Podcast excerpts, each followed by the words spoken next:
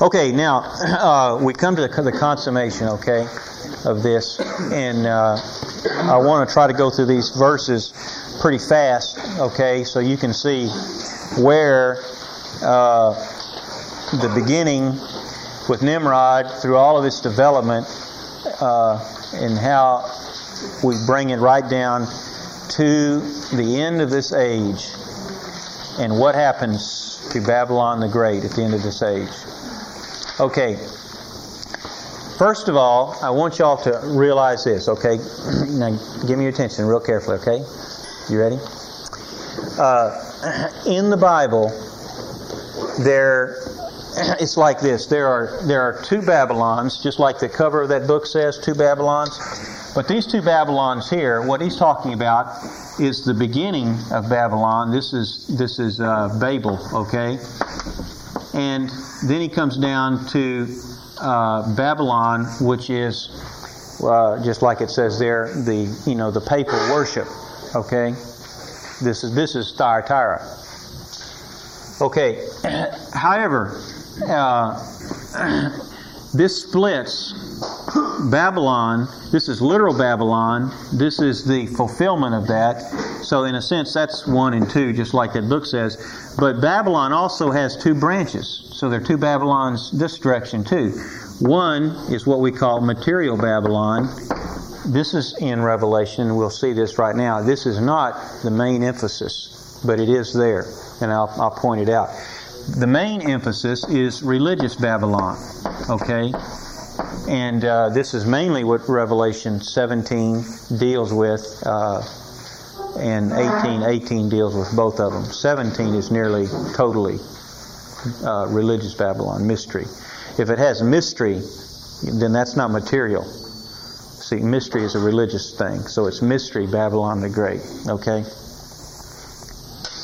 Okay, now, uh, if you'll just follow along in verse uh, verse one, all of chapter 17, then verse 1 through 6 of chapter 18 should take us with the consummation. Okay, now, the key words in here are two. There's a woman, okay, and a beast. Remember this a woman and a beast. The woman represents one thing, and the beast represents another thing. So keep this clear. If you don't take it verse by verse and stick with me, you will be so lost in these verses. You will, you, you'll go into a, a, a wilderness that you'll never come out of. Okay? So you got to hang in here. Okay. Verse 1 uh, says, And one of the seven angels who had the seven bowls came and spoke with me. That's John saying, He spoke with me. And the seven bowls uh, were the seven last plagues so, uh, right here, we're at a point, a juncture in time, where the Great Tribulation has not yet started because the seven last bowls have not been poured out. Okay, so we're right at that juncture, right before the last three and a half years, which is known as the Great Tribulation. Okay, before the Lord comes back. Okay. And spoke with me, saying, Come here, I will show you the judgment of the great prostitute who sits on many waters.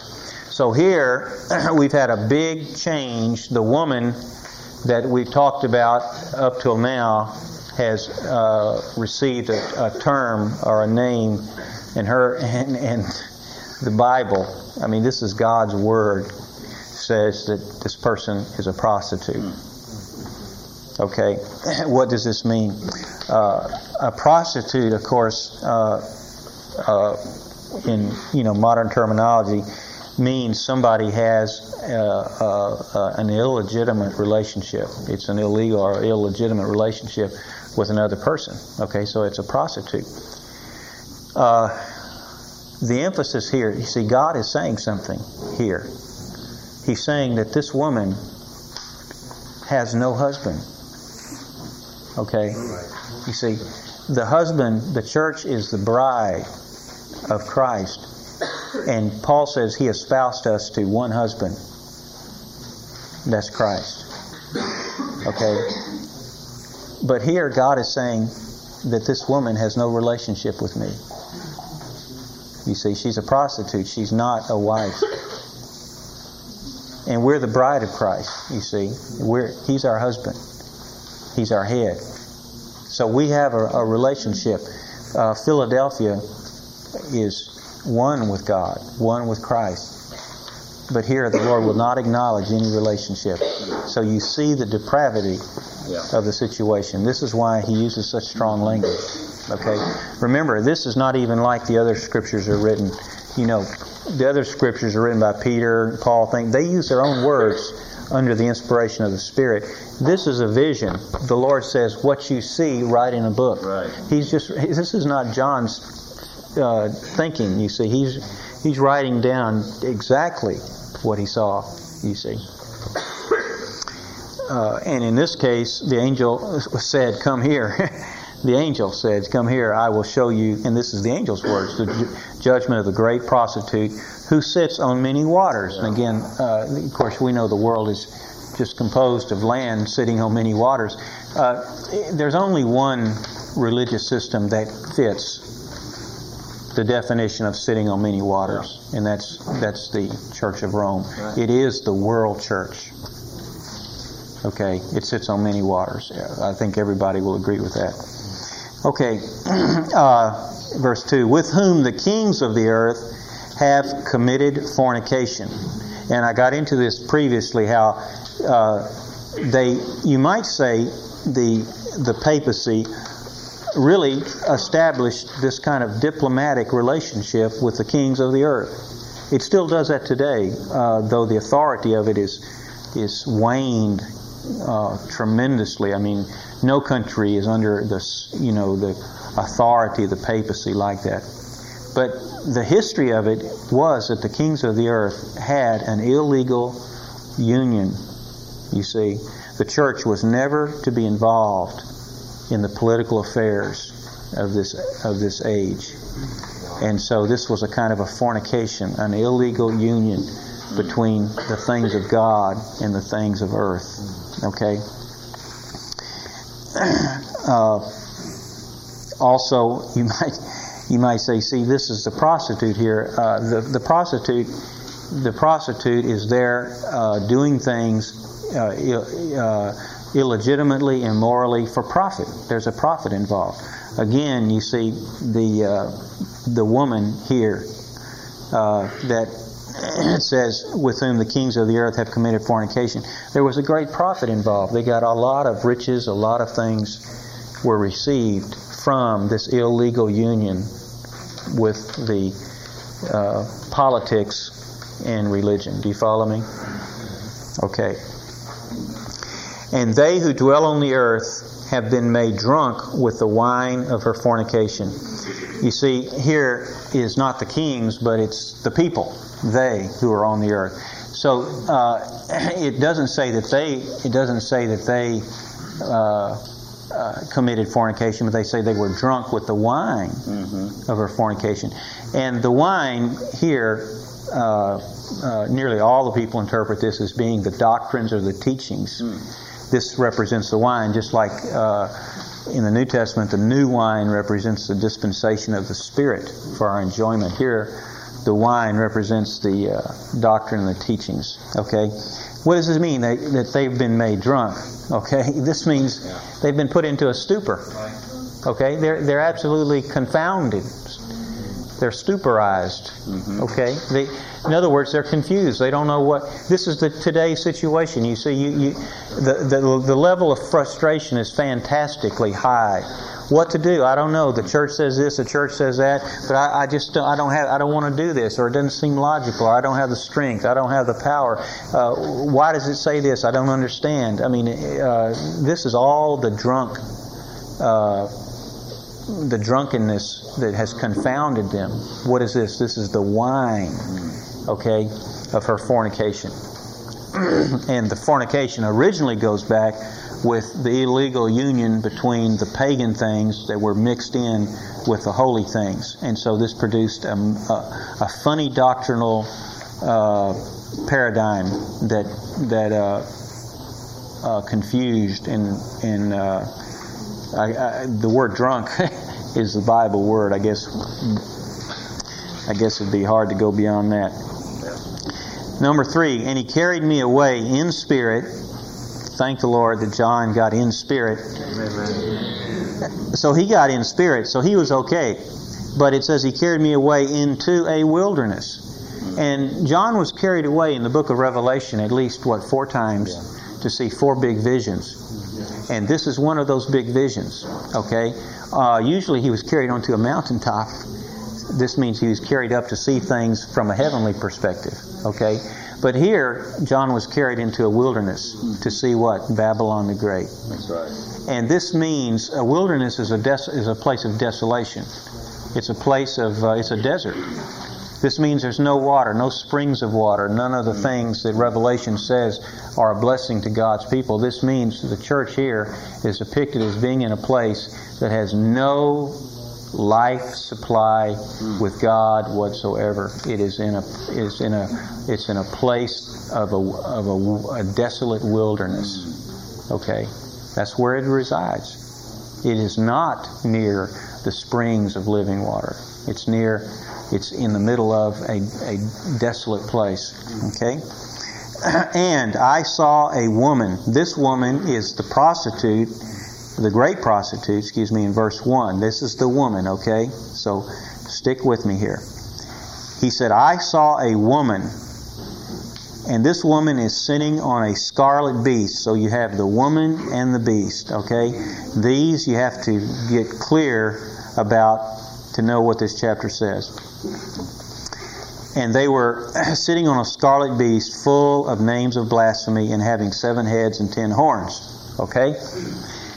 We'll try to sort this out. First of all, the woman is the great prostitute, is Jezebel, is the, the world church, which is the Roman church. Okay? Uh, then, this woman is riding, she's sitting on uh, an animal. This animal is a beast. Okay? The beast is the Antichrist, mostly. And occasionally, as in this particular context, it can also represent the Roman Empire. Why is that? It's because the Antichrist, when he comes into power, ultimately, he will establish himself a kingdom of ten nations. And this ten nations will be uh, what we could call the revived or resuscitated Roman Empire. That will be the kingdom of the Antichrist, and his administrative headquarters will be Rome. Okay? So, uh, when we talk about the Antichrist, it's very much connected. These two collaborate in the end days. Believe it or not, this woman, who is the great prostitute, and the beast are are in collaboration because you see her riding on the beast. They're working together. Okay. So he's he uh, the Antichrist is really uh, to get power. He has to he has to diplomatically be chums with certain certain people. You see, so one of the chums is the Roman Catholic Church. That's a lot represents a lot of the earth. Uh, another one of the chums is the nation of Israel. He gets chummy with them, right? Has a good covenant with them. He, he'll do a lot of things. Okay. So right here they're working together, and so he's he's gaining in power uh, significantly. okay, uh, the beast is uh, not just a beast, but a scarlet beast. And right away, I should mention the word scarlet here uh, shows that this beast is evil. Okay, because the word scarlet is used. Scarlet is, uh, you know, a kind of a deep red, or you might call it a bright red. Anyway, it's it's a heavy red. Uh, yeah, cardinal red. And scarlet basically means sinful. Uh, we base this on Isaiah, the verse in Isaiah that says, Though "Though your sins be as that's right, scarlet." though your sins be as scarlet, they shall be as white as snow." So, uh, scarlet here is uh, shows this beast is quite evil. Okay. And this beast, the comma, uh, the next phrase does not refer to woman, but refers to beast. The beast is full of names of blasphemy, having seven heads and ten horns. The names of blasphemy are mostly uh, referring to the uh, in the Roman Empire, the Caesars that came into power, as we mentioned, they became priests, kings, king, priests, and nearly all of them eventually took the status of being a deity, okay, of being a god. And this was a top blasphemy to God. So the beast is full of names of blasphemy, okay, meaning the Roman Empire was full of names of blasphemy. okay, then you have the seven uh, heads and ten horns, which we'll get to in a minute. Now, verse 8, you got to really hang in here. The beast, this is the Antichrist, whom you saw was and is not, and is about to come up out of the abyss and go into destruction. And they who dwell on the earth, whose names have not been written from the foundation of the world in the book of life, shall marvel when they see the beast, how that he was and is not and shall be present. Is that all clear? Okay. Okay, follow this now. In verse 8, we're talking about the Antichrist. Okay, that's the beast. Now, the beast here in this verse, and I'll show you, it'll be more clear in a minute, but just take this much. Mm-hmm. The fifth Roman Caesar was Nero, the fifth one. Okay? That's who we're talking about here, fundamentally speaking. Now the Antichrist is not is not the fifth one, but it's the, he's the seventh one. Okay, follow me. Okay, he's not the fifth one, but he's the seventh one. But here he talks about the fifth one. Why is that? Okay, Caesar Nero is the fifth Roman Caesar. Okay? And he's the one who was the most evil one, right? That did all the heavy duty persecution, under whose reign Paul was in prison and persecuted. Okay? Now, it says here, the beast whom you saw was. Okay? By the time that John wrote Revelation, he was the last apostle to live, right? By that time, Nero already had died. Okay, so he was. And then it says, and is not. So he's gone. Okay. Then it says, and is about to come up. Okay, what does this mean? Revelations reveals that Nero, that uh, Nero was the uh, the essence of Nero is the essence of the Antichrist. So the spirit of Caesar Nero was put into the abyss. Okay? And that spirit stayed there after Nero died. And this spirit will come up out of the abyss, and this spirit will come into a person called the beast, and this will turn him from an, an uh, you know just a common evil right. human being into a supernatural, extraordinary mm-hmm. human being. Okay, got me? Yep. Okay, so uh, who you saw was and is not and is about to come up out of the abyss and go into destruction. Now, of course, we know the final end of the Antichrist, when the Lord comes back, he slays him with the breath of his mouth, and so that is his going into destruction. Okay? And that's why, uh, then, of course, you know, the rest of the verse is easy to understand. And they marvel when they see the beast. Why do they marvel when they see the beast? That because how that he was and is not and shall be present. Okay, that doesn't make sense unless you understand this one simple thing. According to Revelation 13, you get a little history of the beast. The beast comes on the scene, and he's he's a he's a he's a regular human being. Okay, though he's his intentions are no, you know very evil. He's he's still a regular human being. Okay, he is killed. He's slain. Right. And he lays even in the midst of the public eye for a period of time. After a period of time, it's at that point that the spirit of Caesar Nero comes out of the abyss, goes into the slain uh, Antichrist, and he revives. In other words, he's resurrected by the spirit of Caesar Nero. And at, at that point, he's revived. So you see, he has two lives. He has his life before he was slain, and he has his life that he's resurrected when the spirit of Caesar Nero comes in. Now, think about it. Can you imagine what the world will think of a, this person Really? who not only has such great power, but even has the power to die and be resurrected? You see, Yeah. what kind of what kind of uh, right. what kind of shock, what kind of uh, Yeah. prevailing thing is going to uh, sweep over, uh, especially that part of the world Really? Under in that are in desperate circumstances. Yeah. This guy is going to be Yeah. the see the uh, anti-savior of the world. You follow what I'm saying? He's going to he's going to be able to give promises.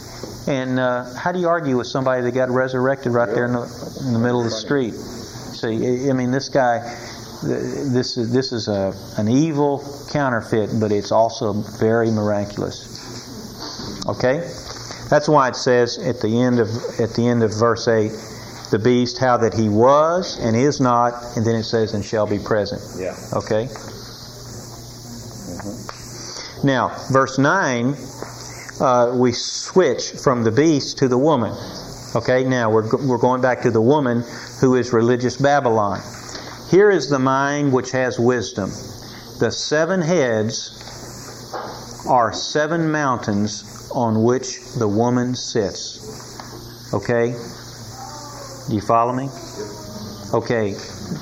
The woman sits on seven mountains. The beast had seven heads, and she was sitting on the beast, which was a picture of the woman sitting on seven mountains. The woman is the Roman church, and the Roman church is sitting on seven mountains.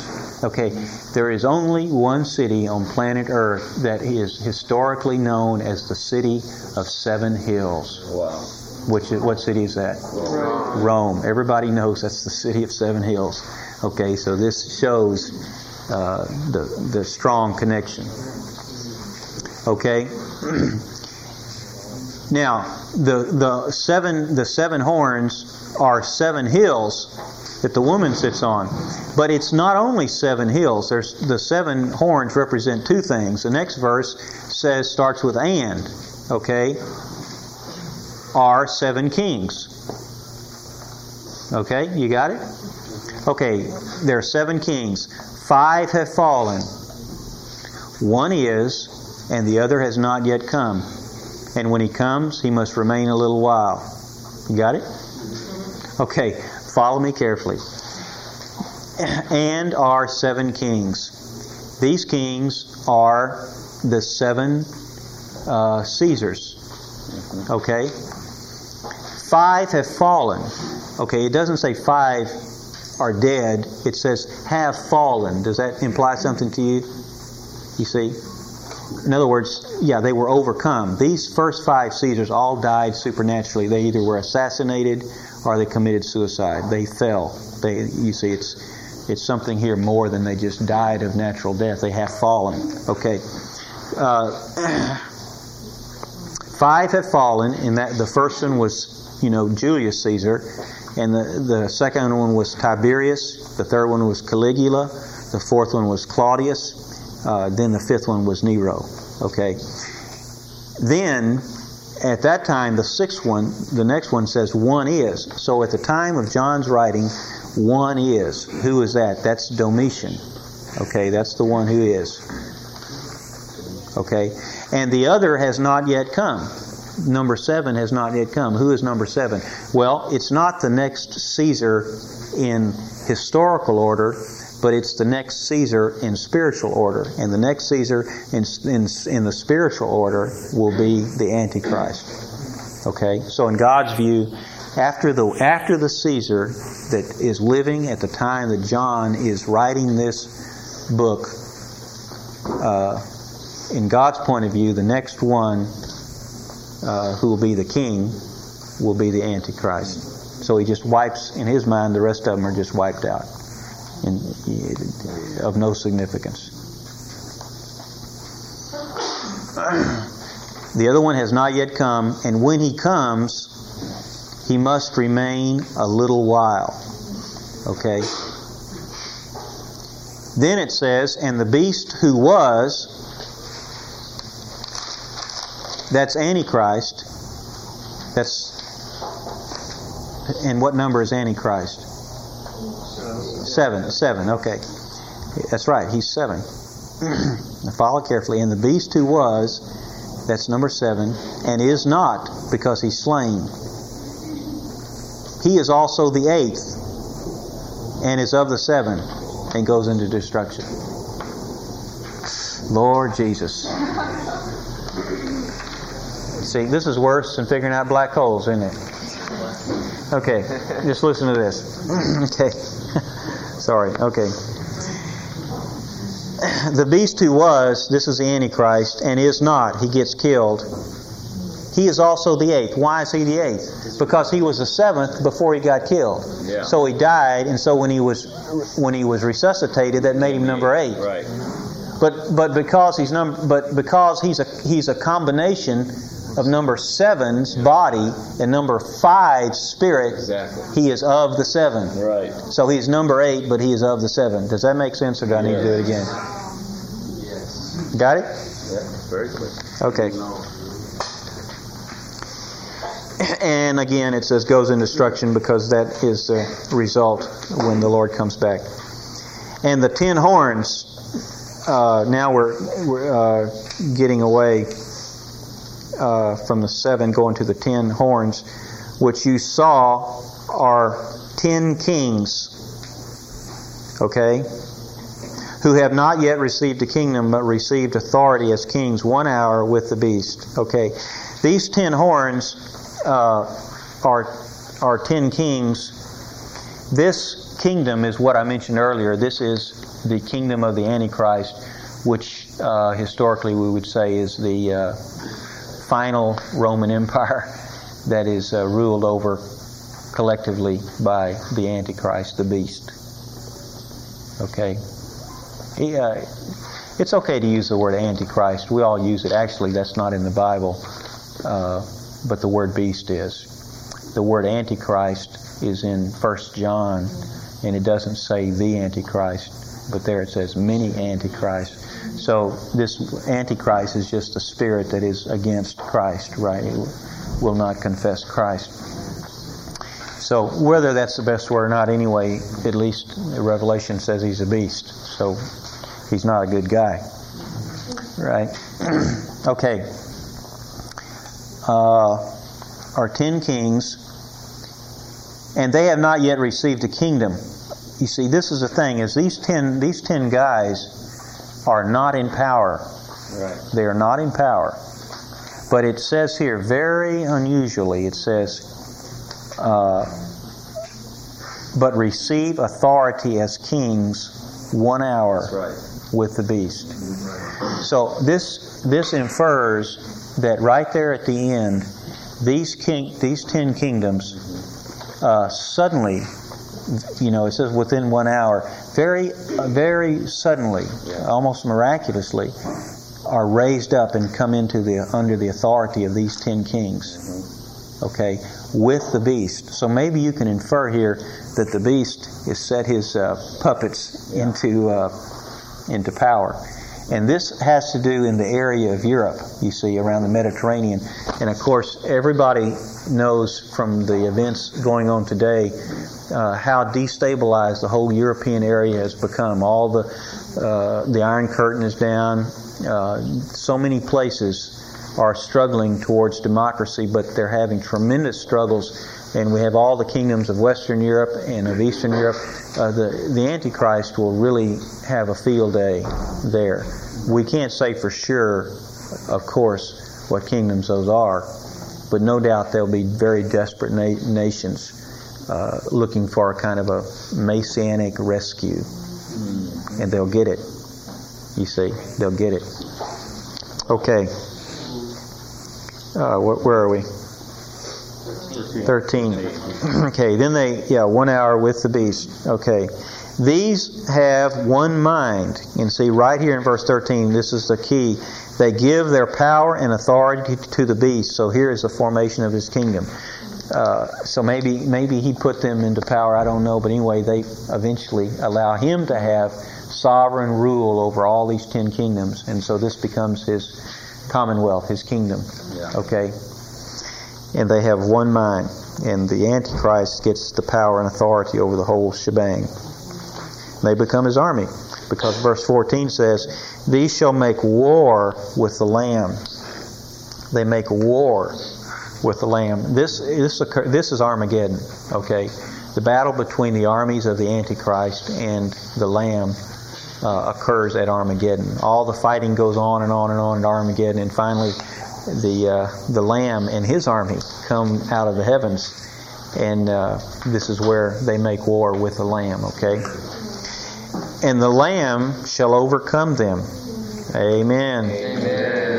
I wonder, saints, do y'all really, do y'all really anticipate being in that army, coming out of the, out of the, uh, out from Mount Zion, coming down to uh, slay the armies of the Antichrist? The overcomers will be in that army. Can, can you feature yourself there?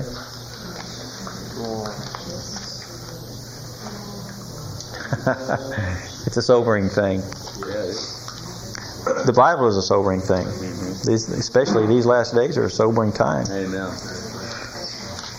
And the Lamb shall overcome them, for he is Lord of lords and King of kings. And they who are with him are called, number one, and chosen, number two, and faithful, number three.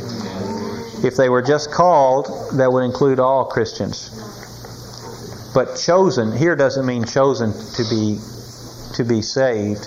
Here means chosen because of being faithful. You know, in uh, Matthew it says, "Many are called, but few are chosen." Right. This is this is what this refers to here. Called is one thing, you see, but chosen means you you were faithful. See, that's the next word. Called and chosen and faithful. So it's not just if you tell me every Christian's been faithful, that's a lie. Right. You know that. Everybody knows that. Everybody knows many people who are, are genuine Christians are not faithful. Mm-hmm. They're not faithful to their calling. Okay, so they there's a failure there. See, then then if all Christians just automatically go to be with the Lord, then how can you say that they're here when the when they're described as being faithful? Right. See, so something else happens to these Christians, and they don't, they're still Christians, and they will be with the Lord for eternity. Yeah. But they do miss out on this part Yeah. of the action. That's right. Okay, that's fair. That's fair to interpret that. They're not lost, but neither are they rewarded for this period of time. That's right. Okay. 15. And he said to me, The waters which you saw where the prostitute sits are peoples and multitudes and nations and tongues. Can it fit anything except the Roman church? It doesn't fit anything else. Okay. 16. And the ten horns which you saw and the beast, these shall hate the prostitute and shall make her desolate and naked and shall eat her flesh and shall burn her utterly with fire. You have to realize right here a massive, abrupt change occurred. Right. The Antichrist, who was the beast that the woman was riding on, see, she was using the beast for her purposes, but she didn't realize that the beast was using her hmm. for its purposes. And so uh, there was a collaboration going together, both of them obviously for self first, uh, self interest, right? But when the beast, it came to a point, you see, right here, it comes to a certain point, and the beast, uh, which had benefited by the woman up to a certain point, now is ready to put down all worship of God. So he starts with the most obvious manifestation of that, which is the Roman Church.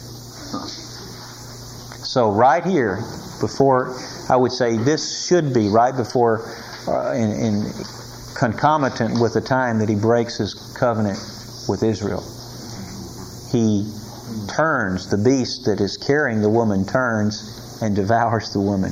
You see, uh, in the words that the Scripture use here, uh, what, what verse are we on? 616. 16, it says, make her desolate and naked. That's an exposure and shall eat her flesh, and shall burn her utterly with fire.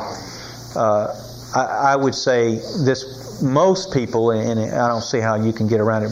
Uh, the ones that are, you know, in that religious realm and so forth, and are they will be at that time killed.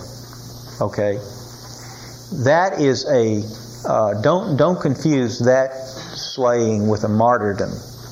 Right. Even more than you would confuse somebody fighting in uh, yeah, right. in Iraq as a martyrdom. That's not a, just because they got killed for their beliefs. That's not a martyrdom, okay? Because they're not dying uh, for the testimony of Jesus. Okay. Uh, and she'll be burned utterly with fire. That that's. Uh, I think everybody would agree that this is when, at, at this point, the Vatican and all that it pertains to will utterly be uh, torched out. okay. The Antichrist will just destroy it. Of course, I'm sure he'll rob it first, but he'll destroy it. Okay. Then, very unusual, verse 17 says, the reason for this, and that's the beast and the woman having this collision, destroying the woman, is that God has put it into their mind, their hearts to do His mind. it's almost like God's not going to touch Babylon the Great directly. He, he won't even touch it. He has the beast do it for him. And, he, and so it's put into the mind of the beast to destroy this false religious system. It's kind of like God can do this. You know, He stirred up the spirit of Cyrus, king of Persia, and told the Jews to go back. You see, Cyrus wasn't a believer in the true God, but God stirred him up anyway. You see, this is some miraculous thing. God put it in their mind to do it. Okay? So, anyway, for whatever reasons that uh, we'll know clearly in the next stage and just uh, dimly now, the beast destroys the prostitute. Uh, and to give their kingdom to the beast until the words of God shall be accomplished. Okay? So now Babylon, uh, which is mystery, Babylon the Great, uh, has been dealt with. Okay, now let me go up to the verses that I skipped. Which ones were they? Should be four and five.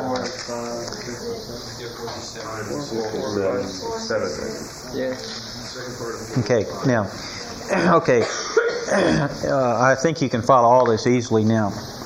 And the woman, and the woman was clothed. Now, this is while she's still on the earth. Okay, the woman was clothed in purple and scarlet, and gilded with gold and precious stones and pearls having in her hand a golden cup full of abominations and the unclean things of her fornication. Okay? Uh, the woman here is characterized by two colors. Now, we already covered what scarlet meant, right? And uh, that's that's a sinful that's a sinful thing, right? Scarlet represents sin. But the other very interesting thing is that in the Roman Church there is one predominant color, which is what? No, it's not purple. That's that's not right. Yeah, it's scarlet. It's it's not just red. It's scarlet. You see, all the cardinals, all the archbishops, you, you'll see that the dominant color on their on their dress is scarlet. Okay, it's scarlet.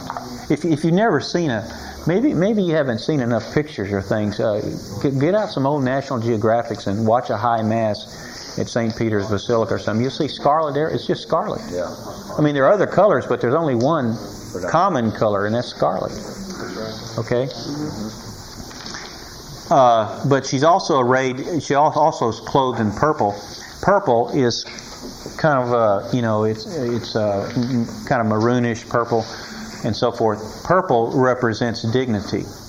in the Bible. It represents royalty, dignity, uh, and it does on earth as well. You know, to to have a purple robe is a a royal thing, right? So you see here, here the Roman Church assumes a dignity. There's much dignity. If you ever see the Roman Church in, in all of its processions, it's so it's so dignified. It's just it's it's utterly uh, stilted and dignified and in, in, in that kind of realm. Okay, uh, but the thing the thing is you have to consider a little bit. Do, do you know uh, the pur- purple is not a natural color? Okay, it's not one of the original colors. Okay, purple comes from a blend of two colors. That's red and blue. You mix red and blue. You see, red represents the sinful things of the earth, and blue represents the holy things from the heavens. You put these two together, and you get the Roman Church. You see, purple. blue represents the heavenly things and red represents the sinful earthly things, producing purple. Okay? Uh, and then it says, gilded with gold, precious stone, and pearls. Gold and precious stone and pearls are the very materials that the New Jerusalem are built out of.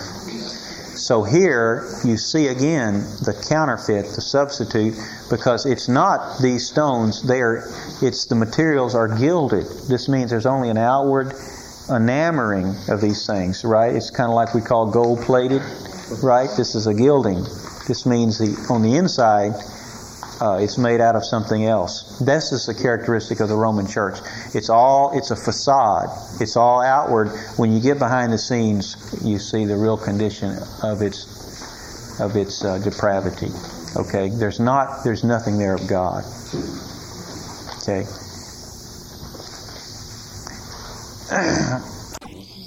okay, yeah. Uh, having in her hand a golden cup. Again, a gold represents something of God, the nature of God. See, gold in the Bible is very positive, representing God. So there's a golden cup here, but uh, the problem is, is what's in the cup. You see, again, uh, uh, a cup is to contain something. So what's more important, the cup or the content? Yeah, the content. You see, so here again, it's a facade. The cup is here.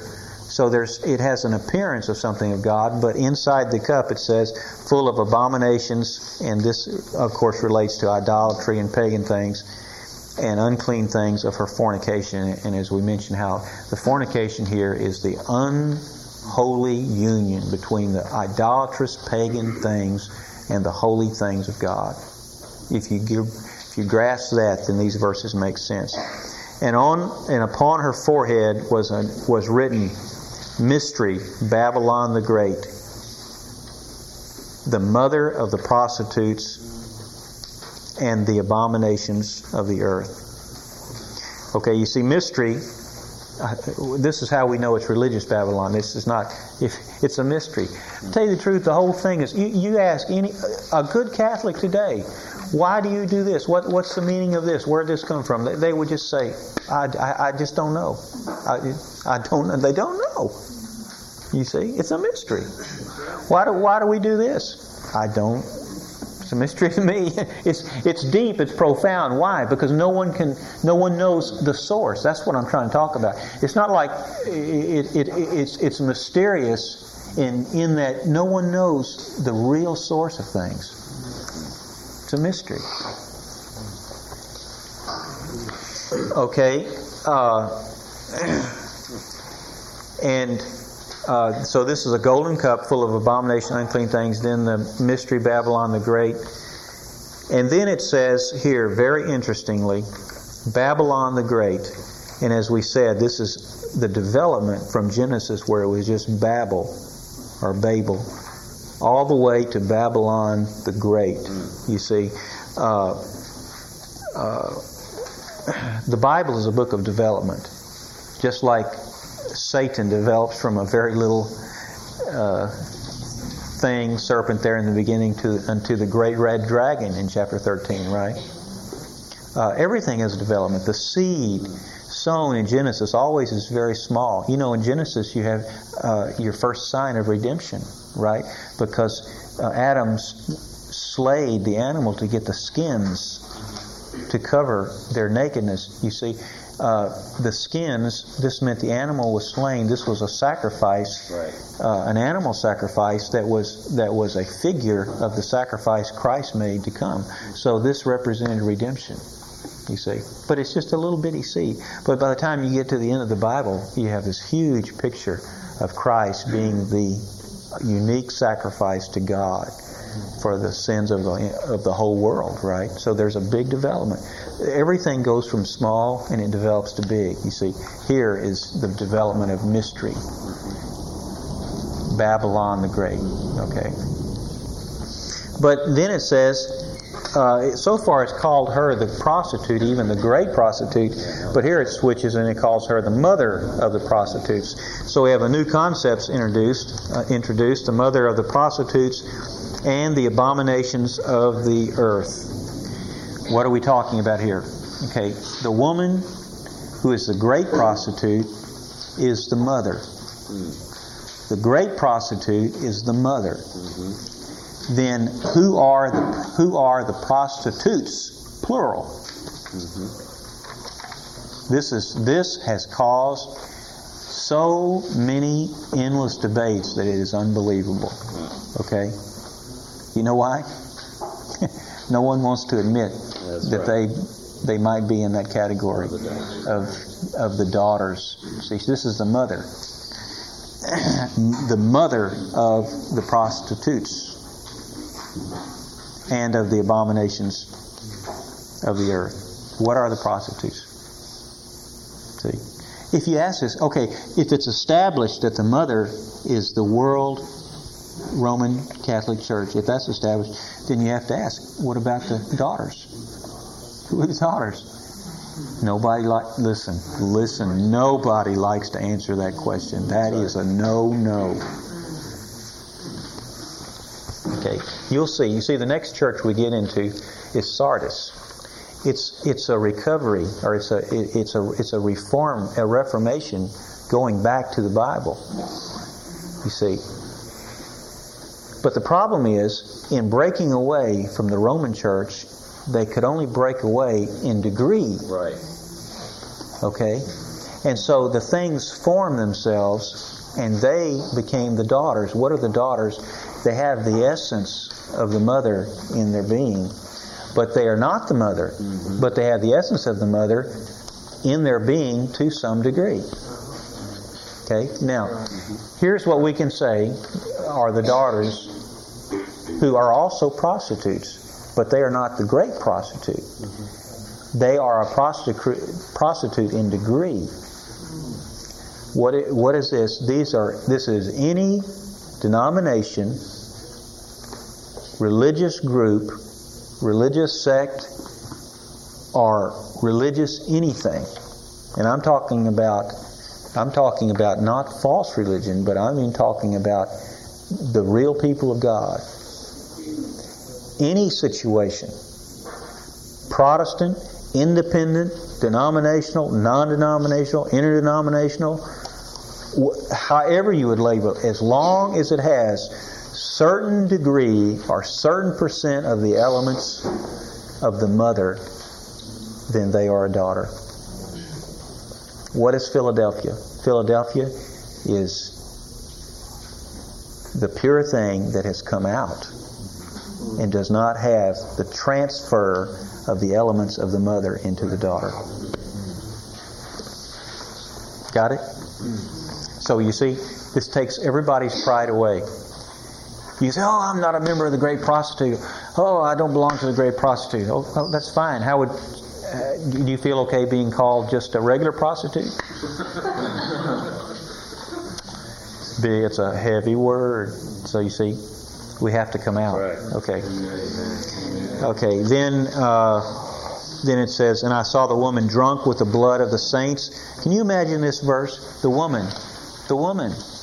This is the great prostitute. This is this is the world church, and it says she's drunk, not with wonderful truth, not with the holy things of God, the blood of the saints.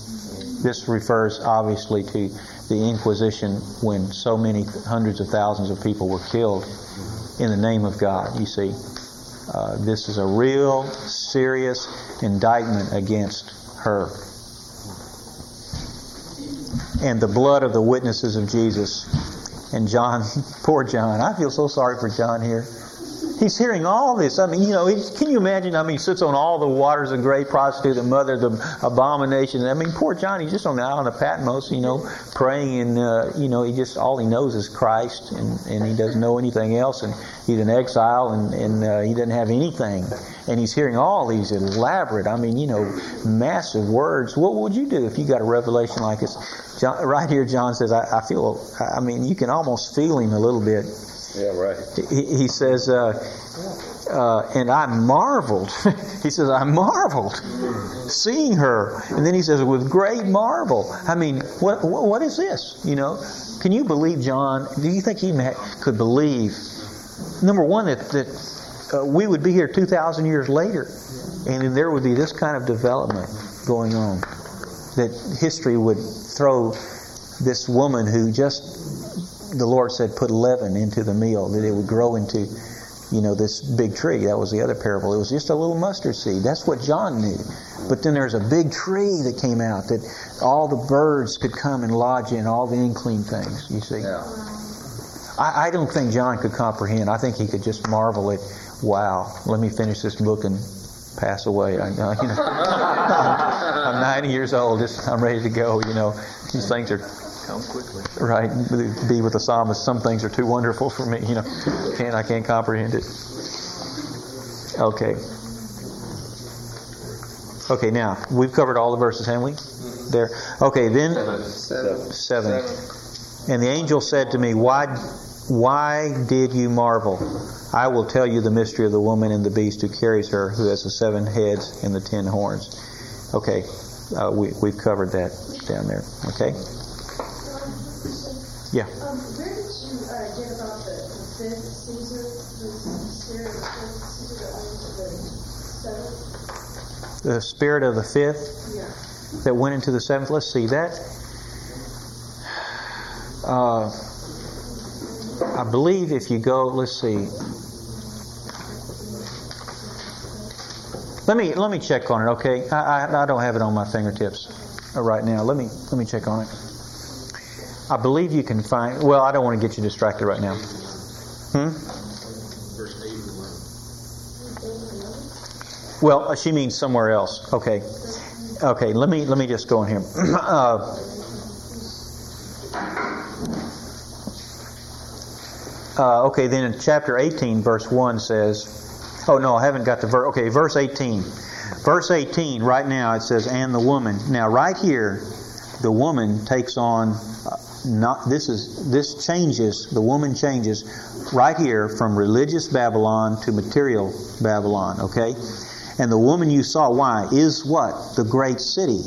That's the enterprising uh, commercial and administrative center of the Antichrist. That's the city of Rome. So that's material Babylon which has a kingdom over the kings of the earth okay? Now verse 18 says this and these things I after these things, I saw another angel. Now, this angel is capitalized, so this is Christ. Coming down out of heaven, having great authority, and the earth was illumined with his glory. Okay? This is the second coming of Christ. He is, an angel is one sent by God. Christ was sent by God. So this is his coming, and his literal parousia Okay, this is his parousia, and he comes. And Christ's second coming has degrees to it. First of all, the Bible says he comes in the, in the clouds. That's his secret coming. He's in the clouds. Then it says he is on the cloud. This way he's is more visible and more public. Then he comes from that point to this point here, where he comes to the earth uh, to the extent that the earth is illumined with his glory. Okay. Okay. Then, verse 2 And he cried with a strong voice, saying, This is what the Lord says Fallen, fallen is Babylon the Great. Okay, what Babylon are we talking about here? for sure the material Babylon because the other one has already fallen, right? But it could be that he could be referring back to that one as well. In other words, now both of them are fallen, so uh, he, he could be including religious in this statement. But anyway, for sure, this finishes off the remaining part of Babylon, which is which represents material Babylon. Okay, fallen, fallen is Babylon the Great, and she has become a dwelling place of demons, and a hold of every unclean spirit, and a cage of every unclean and hateful bird. This would seemingly refer to religious Babylon based on the parable of the big tree in Matthew 13. Then, in verse 3, definitely you have both Babylons because it says here, For all the nations have drunk of the wine of the fury of her fornication. That's definitely religious Babylon. We've already covered that. And the kings of the earth have committed fornication with her. That's religious Babylon. Then it says, And the merchants, this is material Babylon, of the earth have become rich by the power of her luxury. So that's the materialistic aspect of Babylon. So that verse includes both. Then you come to verse 4, it says, I, I heard another voice out of heaven saying, Come out of her, my people. Okay. This indicates that God has people. His people. He He puts His possession on them. These are not unbelievers. These are God's redeemed people. But they nevertheless have are in some way entangled in either the mother or the daughter or one of the daughters or one of the offsprings that has the elements of of the system. Okay? So God's word is come out of her, my people. Come out of her. Don't fool around, don't reform her. Get out, flee. Why? That you may not participate in her sins. Because it says, and that you may not receive of her plagues. Get out of there, or you're playing around with fire. And I, that's that's a, a, kind of like a pun. Okay, you are you don't want to be around when the judgment comes. You don't want to participate in her sins, and you don't want to partake of her plagues. So come out of her, my people. Then uh, finally it says, finally it says, for her sins have piled up to heaven, and God has remembered her wrongs. Pay her back as she has paid, and double to her double according to her works. See, here here comes here comes four a four dimension judgment. Fourfold judgment. Double to her double. God is going to fourfold, four dimensional judgment. In, in Leviticus, you double the judgment, okay? In other words, uh, the recompense, if there was a wrong, to correct that, you had to double it. And here, it's double the double. So, whatever wrong she's committed, fourfold times she has to be paid back. In the cup which she has mixed, mix to her double. Okay? And the last one, I, I we'll just skip that. We don't need to get into that. Okay, now, uh, uh, the thing I feel a burden to talk about, but I don't know when to do it or how to do it, is what does it mean when it says, Come out of her, my people? And what does that mean to us practically and spiritually? Uh, I need about 15 minutes, and, and, if, and I can do it now or I can take a little time tonight. So I just ask you what you would prefer to do. You want to do it now and kind of finish it off?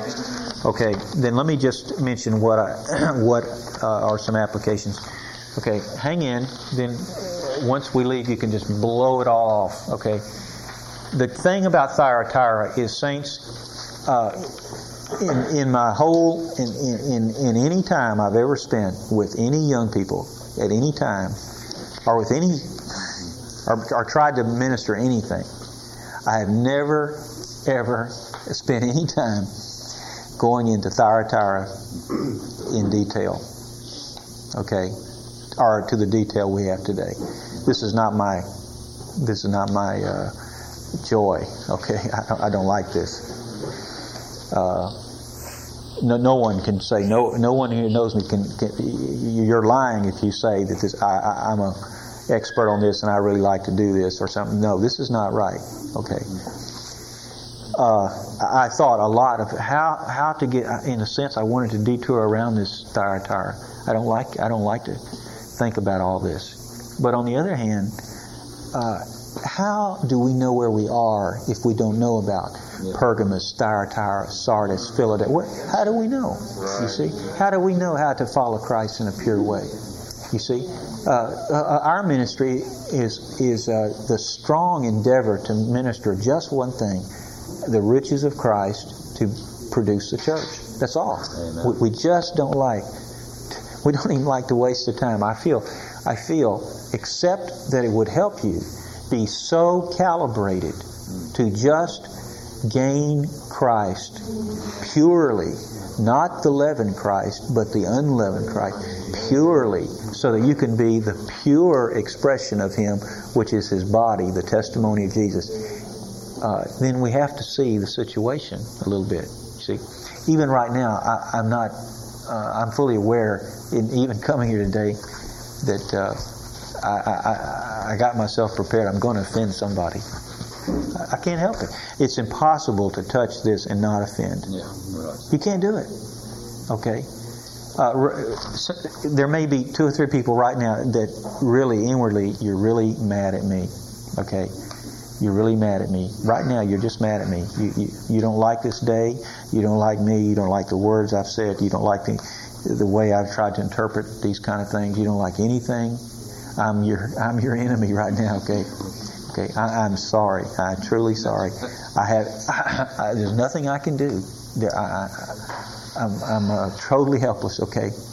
So I might have ruined your day. I might have made you mad. I might have done a lot of things. But if you if you really take it, if you really open up, if you really uh, have the grace to get away from your subjective situation and just see God's view, if that would occur, then I, am not only not your enemy, I, I, I might I might be a uh, an avenue for you to really enter into God's full salvation. That's the whole point. Okay. So uh, uh, let's endeavor our best to see that uh, uh there is uh, the, the reality of Satan's counterfeit, of his substitutes, of his replacements are all so real that if we do anything other than just take Christ plus nothing, then we'll be caught. Some of the leaven will get into us you see, or it won't get out of us if we don't take Christ plus nothing to produce and for the building up of the body of Christ. Okay? Okay, that's why I would like to spend just a, a little time to say, practically speaking, when we say come out of her, what does this mean to us? Okay? First of all, to come out of her obviously would mean to come out of substitutes of Christ the whole system developed from Babel all the way to uh, Babylon the Great is a system to replace Christ. Christ is to be experienced and enjoyed directly in your spirit, involving your whole being, and He is not to be replaced by any mediatorial person, class, thing, object, you name it. Okay? Christ is the unique person to save us from our sins through his death. He's a unique person to regenerate us, to give us the divine life through his resurrection. He's a unique person to cause us to be transformed in our mind, emotion, and will through his indwelling. He's a unique person to glorify us in our body at His coming back. He's a unique person in the kingdom age uh, when we rule and reign with Him. And He is the center, the focus, uh, the hub of the New Jerusalem for eternity. Everything is Christ, only Christ. In God's economy, God only has one word. In His whole dictionary, God only has one word. That's Christ, with one little footnote called the church. See, that's all. You just open up the dictionary. Just want God. Just ultimately, it all comes down to God has one thing that is acceptable to Him, and that's Christ. The all-inclusive, all-encompassing in Christ, including His person and His work. That's that's it. That's all. The only dictionary, the only word in it, plus one little footnote for the church. Okay. So we have to come out of any and everything that is a replacement, even if it's one percent. It's ninety-nine percent Christ and it's one percent religion. You see, a religious substitute. Come out of it. Leave the one percent. Don't say, "Ah, it's not important." Just leave it till you one hundred percent just Christ. You say, "Well, I don't, I don't know what it is." Then, then enjoy the Christ that you do see, and then you'll see, you'll see more of Him. Enjoy that, and you'll see more. Eventually, you come, you come out. Okay. No one, I hope no one takes our study today and goes around and preaches this as the gospel. This is not the gospel. This is just help for people who already know and love the Lord and want to realize the situation. You go tell them this, and you'll you might even hinder their becoming believers. You don't lead people to Christ by bashing them over the head Right. with uh, uh, the sins of Right. of religion. Okay, that's been going on for you know centuries. Okay, the second thing we need to come out of is we need to come out of of anything and everything that divides the body of Christ and thereby creates confusion. Please don't be in this passive attitude, oh well, we're all one and as long as we in our heart are all one, that's no problem and so forth. Listen, God intended for the world to know that we are one. He didn't intend for them to have to discern it mystically by knowing the insides of every person. That's impossible. There should be a testimony of our oneness. Babylon literally means confusion. Confusion means what? It means there's there's divisions and alienations and separations to the extent that even though you have the same God, the same Christ, the same Spirit, and everything, for some factor you don't see eye to eye, you're divided. God God considers that Babylon. You say, well, it's a doctrine. Maybe it is a doctrine, but it's not a it's not a uh, it's not a doctrine that is uh, related to whether or not you're a Christian. You see, there are a lot of doctrines in the Bible, and you can believe some rightly or believe some wrongly, but you it still would not affect not only whether you're a Christian, but it might not even affect uh, your growth in life. You see. Uh, so a lot of people believe a little off base on some minor doctrines, but they're right on base in the experience of Christ. You think before the judgment seat the Lord's going to be happy with their experience, or with whether they're real accurate on uh, on, on doctrinal matters? You see. Think about it.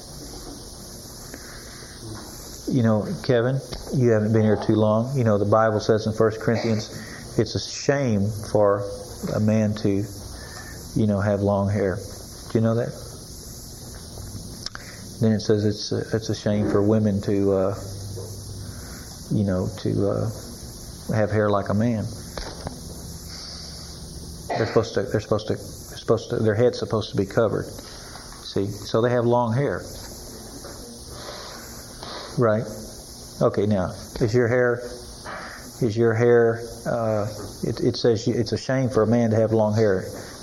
Is yours too long? I mean, how long is long? See. Yeah. Right. Hey, Jeffrey, is your hair is your hair too long or not? I, I don't know. I think it's fine. You think it's fine? You know, when I was in high school, that was when uh, uh, no junior. I was a kid, little junior high school. That was when it was real popular to have flat tops. See, that's that uh, you know marine type flat tops.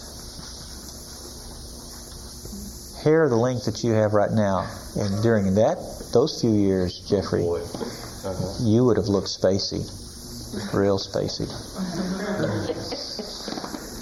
Now you see some people. You've seen some men that wear hair about down to the middle. Don't you think they look spacey? Depends on your reference point, doesn't it? Okay. That's the point. Who's to say how long is long? It'd be a lot better to. Uh, it lot be. It's a lot better to uh, n- not have. Uh, we, we could miss a little bit on some things, right? Anyway, we live before the Lord, but you know, uh, there was quite a bit of, de- of debate during New Testament times about what we should eat and what we should drink. You know what Paul said? He said, Walking is lawful. yeah, he said, eating does not commend us to God. For whether we eat, we're not better, and whether we don't eat, are we the worse? He said, the kingdom of God is not eating and drinking, Right. but what? Righteousness, peace, joy in the Holy Spirit. That's real. That's that's real. That's experience. See? So, don't you think Paul knew what he could eat and what he couldn't eat? There is even some teaching in the Bible. He says all things are lawful. Okay. But you know, when he when he was put under the gun, when he was say, Paul, give us a give us something that will really a code. He says, forget about it. It says, forget it. You're in the wrong realm. You just need righteousness, peace, and joy in the Holy Spirit. He said, what you're talking about is not going to further your relationship to God at all. Okay, this is what I mean. No substitutes. Just we need to focus on Christ Himself. Then no divisions based on what these minor things.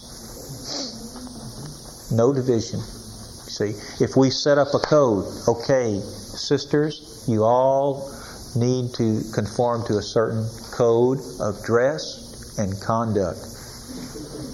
This will be this will be so dead, such an insult to the living God, so awful. On the other hand, if we say, sisters, all of you need to have the rich experience of the divine life of Christ, and He needs to operate in, in you to conform you to His image. Don't you think He'll speak to you about your living, your dress, your speaking, and so forth? If He doesn't, then we have to say, don't say, "Oh, I don't, I don't, I'm not under any, I'm under no, I have, I'm no longer under bondage." You're no, that's right. You're not under bondage. Neither are you in the reality. Don't take, don't take that way. Just get into Christ. He'll work things out. Amen. This is this is God's New Testament economy of dispensing Himself to produce uh, the testimony, which is which is Christ expressed through us. Okay. Uh, of course, divisions. You know, all day I've been talking about like the world church. That was the world church. You know, it, it went in stages. The world church was honed down during the Reformation to the state church, and the state church splintered off into all the denominational churches, and they splintered off into all the different groups and denominations and sects and things like that. You see, it's it, the whole thing. The whole thing is a, is just a is massive system that Paul or Peter or John or no one could foresee was coming. You see, we have to come back to the original biblical foundation that we are one. We are one. The Lord prayed that we would be one. The Bible teaches that we are one. Uh, even the Lord demands that we express Him in oneness. So we have to come out of anything that would divide us. If we disagree on practices, then just swallow them and focus on Christ. Amen. If we disagree on on certain doctrines, uh, if, if if you like a certain doctrine, just keep it to yourself and don't push it. Then you'll keep the oneness. Right. Okay, everything will be fine if we just focus on Christ. Okay, everything will be fine. Don't push it. That doesn't mean you can't talk about it, but once you sense that Yeah. there's an issue there, that issue is against God's will. You have to drop it. You have to get out of that realm. Okay, so come out of any and all divisions. saints, this includes any names. It is wrong for a born again believer to assume any name other than the name of the headship of Jesus Christ. Okay. And and tell you the truth, since we grew up in this this kind of society, this doesn't affect our conscience very much. But the name of Jesus is the one designated authoritative name in the universe. And if you put anything up there to uh, be a part of that name, then this is this this is insulting the person of the Godhead. Okay, the name represents the person. It's not a false name. It represents the reality. Mm-hmm. So don't say I'm a believer in what what kind of a way. Don't say I'm a, you know, uh, I don't know. I, I, I was in the Baptist denomination. Okay, I'll speak for myself. It's wrong to say I'm a Baptist. It's wrong. Mm-hmm. Yeah. What, what is this? This means some people don't believe in baptism like I do. Therefore, you see, there's a there's a difference between us. This difference is wrong. Okay, I should I should say nothing. I am a believer, and, and if someone says, "Are you baptized?" Yes, I'm baptized. And I would say, "Are you baptized?" And they said, uh, "Not yet." I said, "Praise the Lord. It's good to be baptized, but but since since we don't have much time right now, let's just fellowship about Christ." That's right. That's right. So don't let anything be an issue. Let, let, let the Spirit work out all the things. Then you see we come out of all entanglements, all names, all the whole thing. Then we just focus on Christ. For growth and for the church. You see, for our own personal situation and for God's desire to have the church, there must not be division. Division is a confusion that Satan is laughing at. And tell you the truth, the world is laughing at us. They're laughing at believers because it's whole. Oh, what a joke you guys are. I wouldn't become a Christian because I wouldn't even know where to go and where to start. I mean, I mean, why? Why? Everybody says everybody else is wrong. Then I might walk over here and get into the wrong thing. I'll just stay home and watch TV. They're laughing at us. Satan's laughing at us. And you see, because why? Because there's confusion. Mm-hmm. Nobody trusts anybody. It's just one big religious suspicion. Even you, you know other Christians on campus. You meet them sometimes. It's, the first thing is is this is a suspicious uh, questioning going on. Well, oh, you're Christian. Well, uh, in what kind of way are you a Christian? Um, you know, you ought to, yeah, you ought to, you ought to jump and say praise the Lord, but instead it's well. I mean, are you sure you're a Christian, or you know, are you, you know, born in the Spirit, or baptized with the Holy Ghost Christian, or what kind of Christian are you? This is they're laughing. Satan is having a big joke about all this. See, we have to get out of this realm. Okay. Then uh, we have to leave. We have to leave any system that is, that involves uh, a clergy and a laity, a clergy and laity. Get out of that. Okay, what is a clergy? A clergy is official servants of the Lord. Official. This is the official way. It was it it, culmin, it culminated in the papal system, where the pope was so official that that nothing on earth could be more official than that, and all the things down. You see, uh, uh, this is a this is a, a, system that we have to fully come out of, okay? Sure, the Roman church is in a clergy laity system, and the state churches are in a clergy laity system, and to tell you the truth, the denominational churches are in a clergy laity system. Why? Because it's it's a speaker with an audience, one speaker and all listeners. Now, where, what's this? And where did this come from? This is not in the New Testament like this. Only time this was a, a, speaker audience type setup in the New Testament is when Paul went somewhere to evangelize and there was an audience and so no one else had anything to say, so he spoke to the whole audience. In the New Testament, it's when the believers came together, according to 1 Corinthians 14, everyone has something. You have this, you have this, we all prophesy, and, and you have an expression of Christ, right? Excuse me.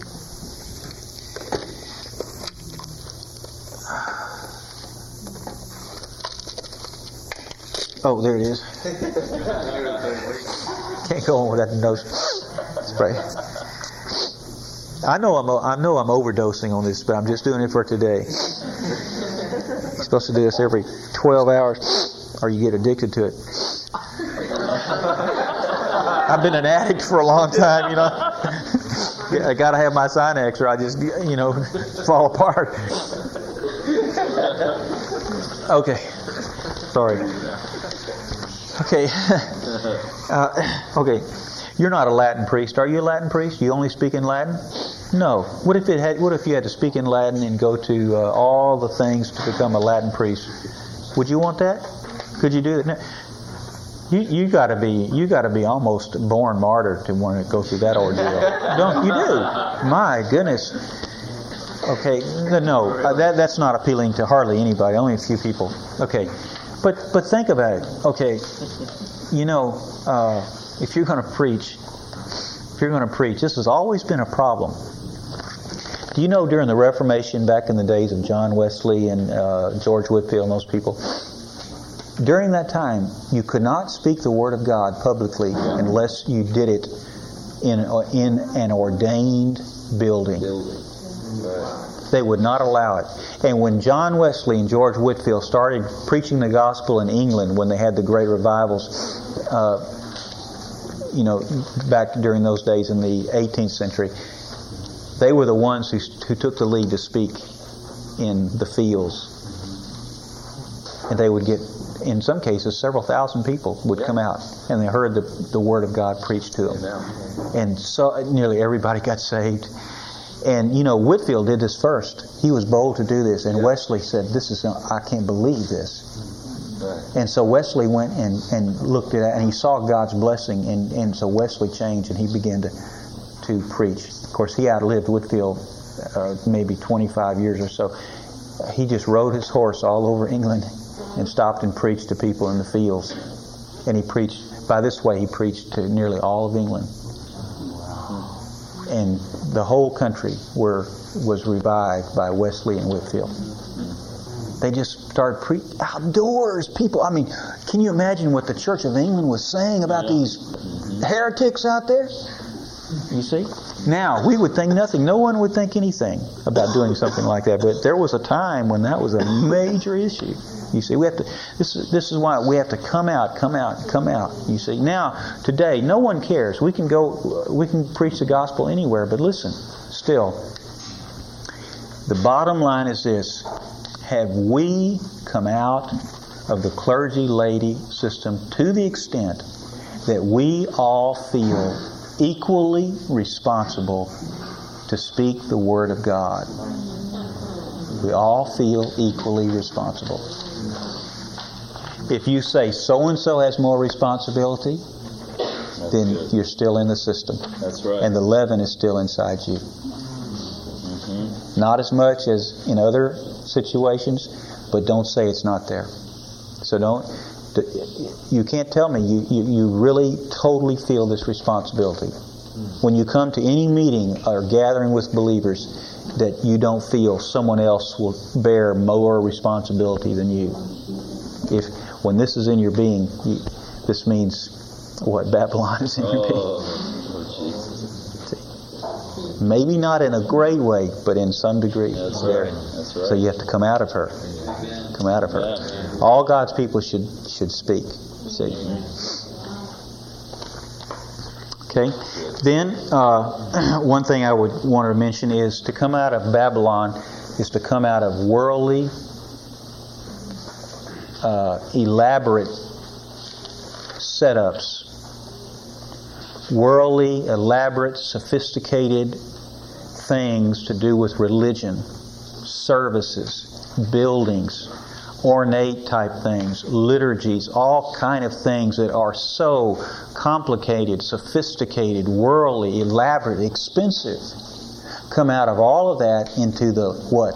Lowly, testimony of the lowly Jesus who didn't who didn't care, who had no place to lay his head, who just w- was among the people.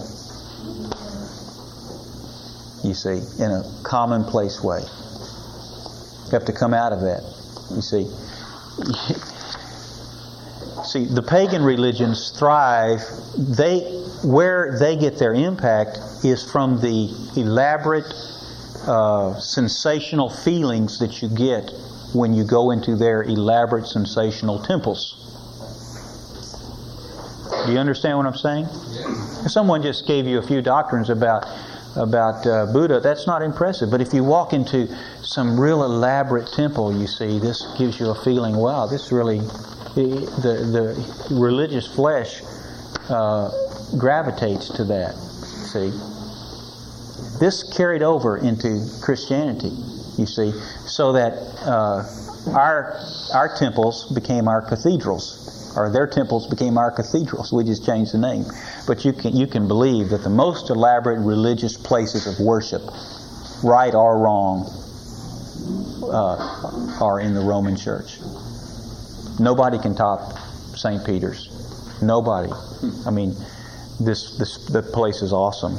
It is truly awesome. Okay, you, you, you, I don't think you understand just how awesome it is. It's awesome. To go in there is to go into a realm. I don't think you could open your mouth. I think everything in your being would say, "Don't breathe. don't don't breathe. Don't do anything. You're in some kind of realm here. It's it's spooky. You see." Okay, you come out of that, but listen, you, you you know Protestantism came out of that, but but it didn't fully come out you see, because they still their buildings still were quite elaborate. You know, the closer you get to the mother, you see, the Anglican Church is very close to the mother. The Anglican Church in the United States is called the Episcopalian Church. It's very close. It's very ornamental. They even wear the same robe. I mean, the robes are still worn.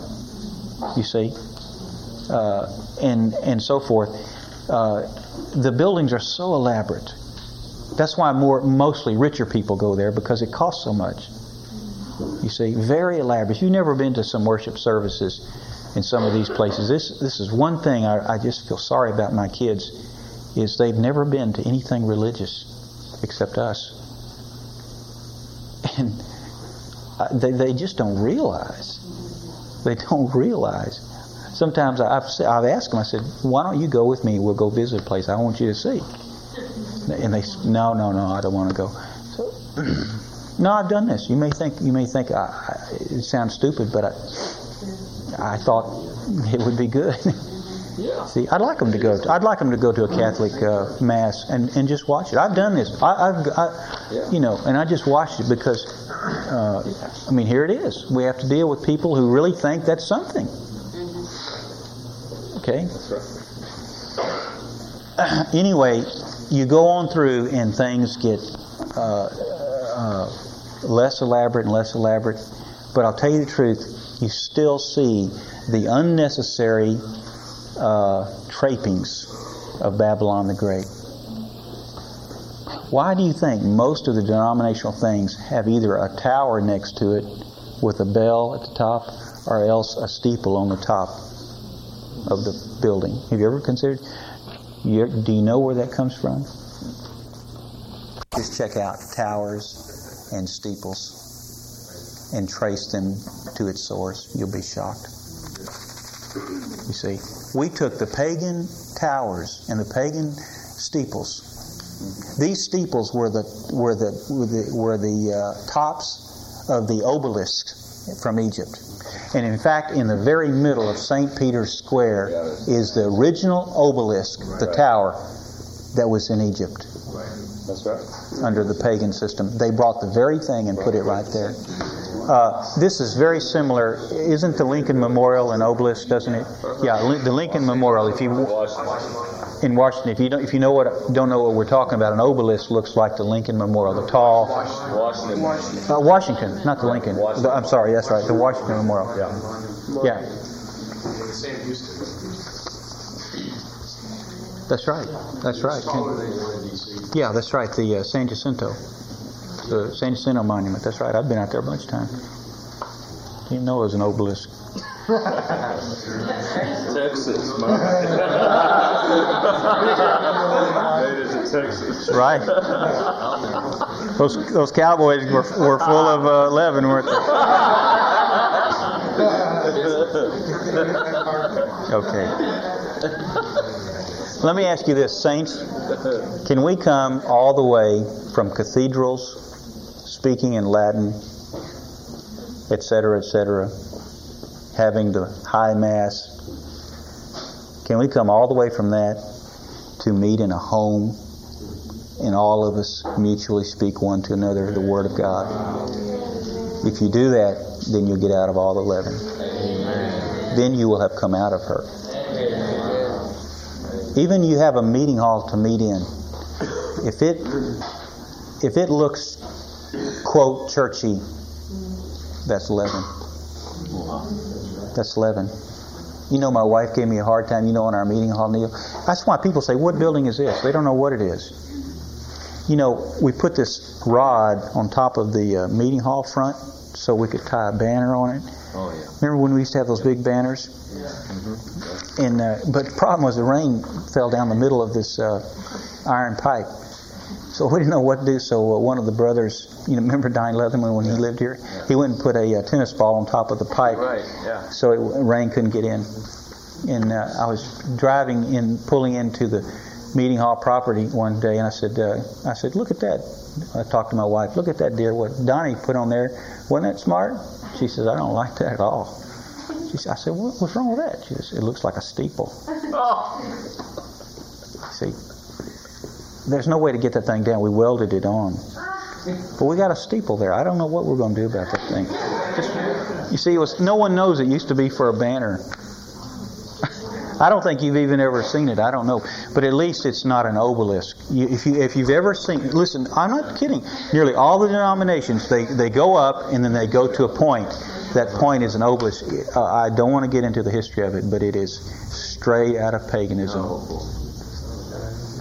and it will shock you. It will shock you. Then finally, oh man, this is this has been a marathon today. I've never ever don't ever ask me to get into this subject again. Okay, okay. Finally, finally, brothers and sisters, we have to come out of everything outward related to Christ and come into the inward experience of Christ. In Babylon the Great, you have all the outward settings, scenery, figures, statues, pictures, emblems. All of these images are there. You have to drop all those images. All of them. This really offends the Lord. Don't say it's a small thing. Okay? Listen, I didn't know this. I didn't know this. So it, to me, when I walked around and I had a Bible and they had pictures of Jesus in it, I just, oh, that's a picture of Jesus. You know, I, I, the thought that that's an image and that that's not has no resemblance to Christ at all. And even if it did, that I'm not allowed to have that. Never crossed my mind until someone talked to me about the source. You see, so if you got any images in your Bible, take a razor blade. And, I mean, that's what I used to do before we. I just cut them out and throw them. See, uh, the Lord the Lord is not outward. See, don't, don't listen. To, uh, to tell you the truth, the cross, as it's portrayed today, is absolutely uh, off. It's off. The the sign of the cross is pagan. The sign of the cross is pagan. Most, so many crosses, even even the thing that the Pope wears, his official garment, has the sign of the cross all over this little thing that comes over his head. That is not. the cross looks. It's a it's a square cross. It's it's like this, only it's it's it's. Uh, anyway, it's crossed right. It, this cross this cross came from one of these lines up here. There were they, have several kinds. There's really there's many different kinds of crosses, and they came from different kinds of religions. Okay, now you see, the cross has become the cross has become a, a symbol. It's become a symbol. Okay. No, pe- people cross. Have you ever? I mean, people do this all the time. They do this when they they're scared or they want to do something good. No, no, it's famous people, athletes. You know, they, they go up. They, they don't want the whole world to see them. They're on TV or something. But they don't want the whole world to see them. So they, you know, I notice how they do it because I, I you know, this this is my bag, right? And so, you know, here, well, here's what they do. You know, all the all the Catholics. You know, most of them are from Latin America, by the way, to do this. You know, they're from Puerto Rico or someplace. A lot of Catholics. So they'll reach over in the batter's box to get some dirt, and while they're leaning over, they'll they'll cross their chest right there. Just you know, no one can see them. They, it, they do it so in one fluid motion. They just lean over and, and and do this, so no one will see it. You see, this is this is so that they'll do what? They'll have a good at bat. Oh. See? And they even there's a you know there's a difference. Rome does it with two fingers, and the Eastern Church, or Orthodox Church, does it with these fingers, I believe, or vice versa. I'm not sure.